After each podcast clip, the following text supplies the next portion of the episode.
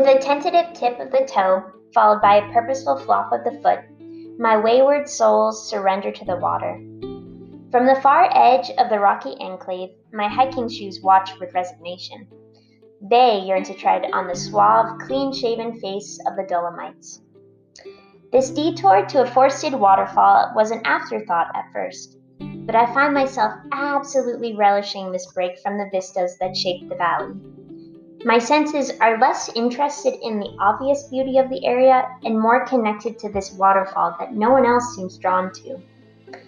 I suppose this is the part that most retellings of grand adventures leave out the reprieve from the marvelous madness, these ordinary moments that have a perplexity to them that even a pen to paper can't quite make sense of.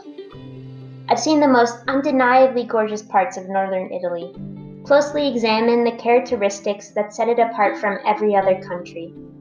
But when I think of beautiful, bellissimo Italia, this excursion to a plain waterfall is one of the first moments that comes to mind. It's been close to four years since I rounded out a two month long excursion through Italy in the mountainous north. Weirdly, this memory of a much needed break by a desolate waterfall came to mind the other day, after my usual evening run through the park by my flat in Bratislava, Slovakia.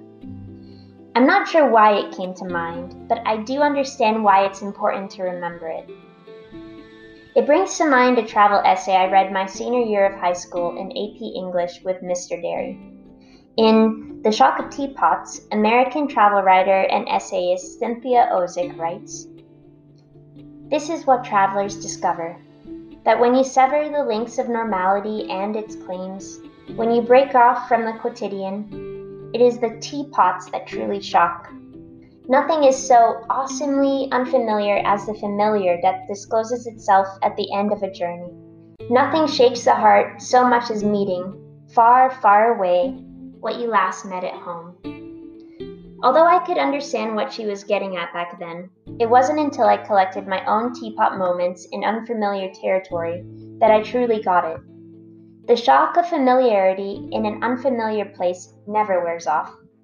It draws on emotions both buried and fresh.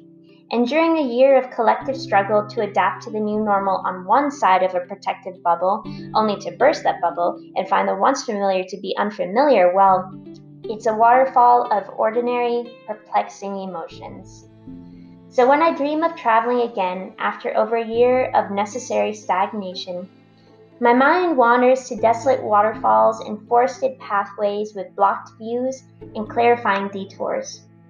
I fully understand now what it means to be shocked by teapots, by waterfalls, by an aching need to find plain and comforting familiarity in this now unfamiliar world outside of my doorstep. I do not need the mountains of Italy to renew my wanderlust inclined spirits. Just give me a small little waterfall in the forest, one that I can find almost anywhere else in this world, and I will gleefully throw my hiking shoes to the side and relish in the beautiful rarity of an ordinary moment somewhere new.